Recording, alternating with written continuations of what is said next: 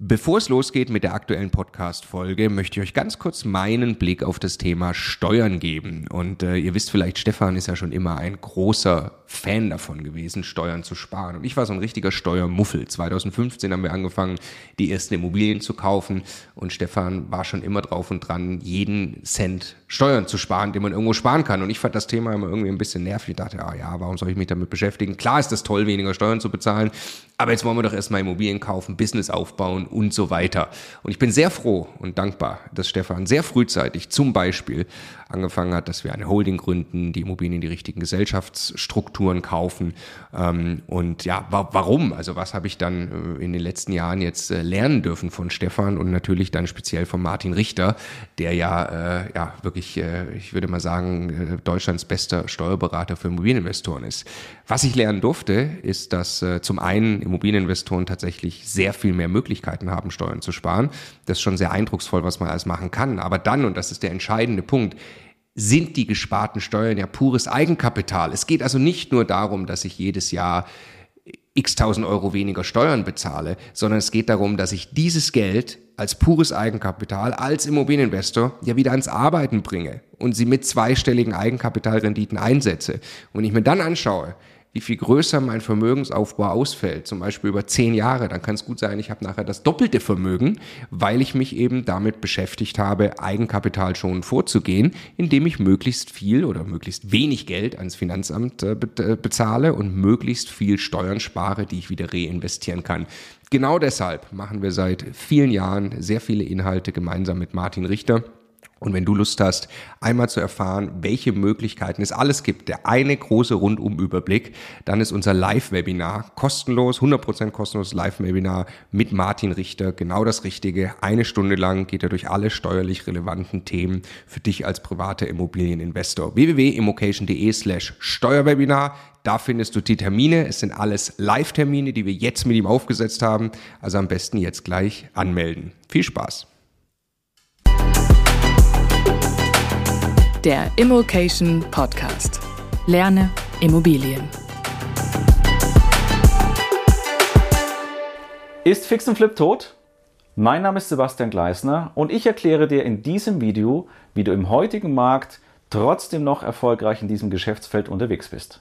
Ich selbst bin seit zehn Jahren in dem Geschäft tätig und habe dementsprechend auch schon Märkte miterlebt, wie wir sie heute auch wieder haben, gerade auch was die jetzige Zinssituation angeht.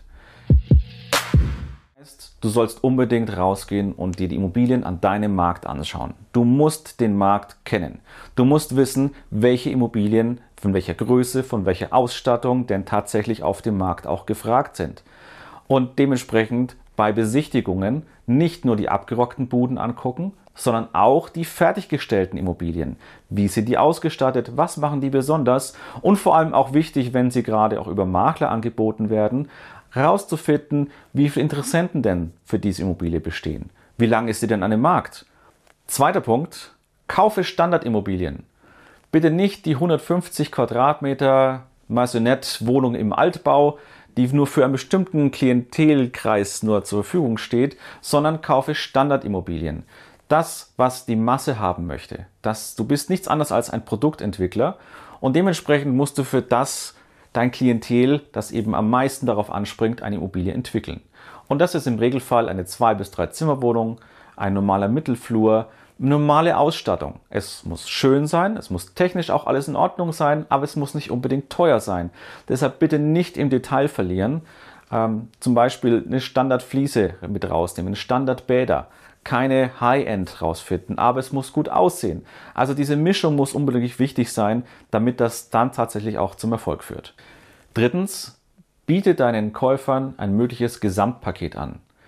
Du musst verstehen, dass die Käufer, die du im Regelfall hast, im jetzigen Markt die Eigennutzer sind, die mit Emotion kaufen und die im Regelfall nur einmal in ihrem Leben eine Immobilie erwerben. Dementsprechend musst du ihnen Sicherheit bieten. Das ist jetzt im jetzigen Markt noch viel wichtiger als noch im letzten Jahr. Dementsprechend musst du nicht nur die Immobilie schön herrichten, du musst sogar noch die Emotion wecken, indem du zum Beispiel ein reales Homestaging machst, also Möbel reinsetzt, auch vielleicht eine Pappküche oder virtuelles Homestaging, das ist auch möglich, indem du fotorealistische Bilder dort eben einbauen lässt. Es gibt diverse Anbieter dazu auch im Internet. Und du musst die eben auch mitführen und da ist ein wichtiger Teil die Finanzierung.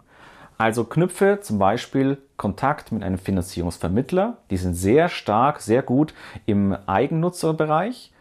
Die sollen sich vielleicht die Immobilie sogar schon anschauen und dann dafür schon mal die Banken schon mal abfragen im Vorfeld, wer denn da auch in Frage kommen könnte.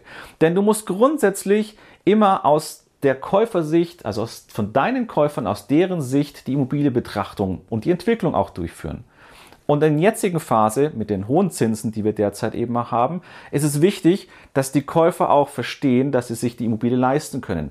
Also musst du bei der Entwicklung da ansetzen, wie hoch ist denn die Rate, die sich meine Käufer auch tatsächlich leisten können. Und dementsprechend kannst du dir ausrechnen, wie hoch denn der Kaufpreis, der mögliche, an diesem Standort eben sein kann.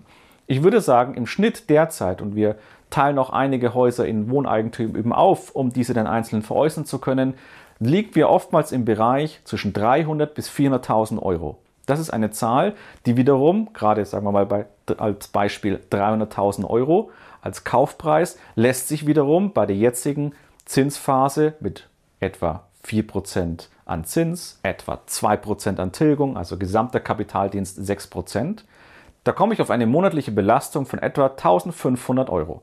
Also das ist eine Zahl, die sich ein normaler Haushalt noch leisten kann.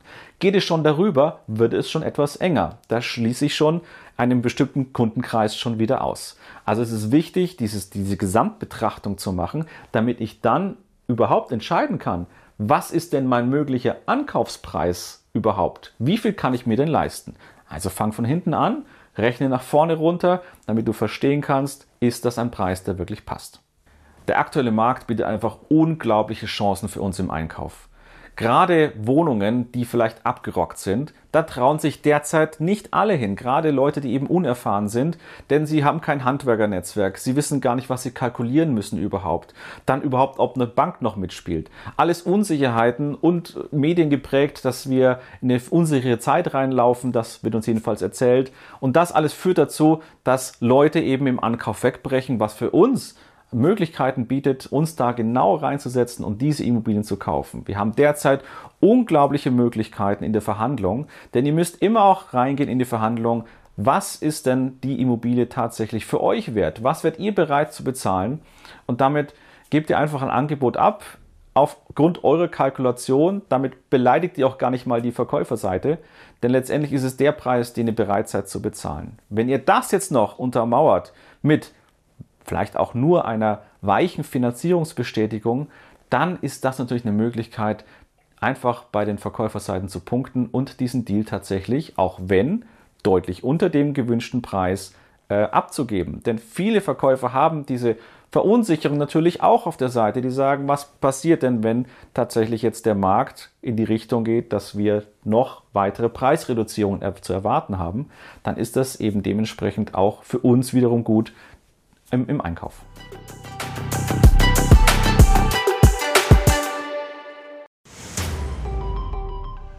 Jetzt nochmal der Hinweis, bevor ihr die nächste Folge weiterzieht, auf unser Steuerwebinar. Live mit Martin Richter, also dem Steuerberater für Immobilieninvestoren in Deutschland. Äh, wirklich live, also genau diese Termine. Und äh, es wird einen Überblick geben über all die großen Möglichkeiten, als Immobilieninvestor Steuern zu sparen beim Bestandsaufbau, aber auch wenn man schon Vermögen hat, was man im Bestand sortieren kann, um einfach mehr Geld übrig zu behalten, wie man Vermögen weitergeben kann und so weiter. Also, glaube ich, ein absolutes Muss für jeden Immobilieninvestor. Ja, Stefan, du bist ja eh schon ein großer Steuerfan immer gewesen. Für mich ist er eher anstrengend, aber man kann es auch nicht ignorieren. Die Potenziale sind äh, wirklich extrem, die man speziell als privater Immobilieninvestor hat. Deshalb immocation.de slash Steuerwebinar. Da kann man sich anmelden, ist 100% kostenlos, ist live, gibt nur diese Termine, die dort stehen. Wir freuen uns auf euch.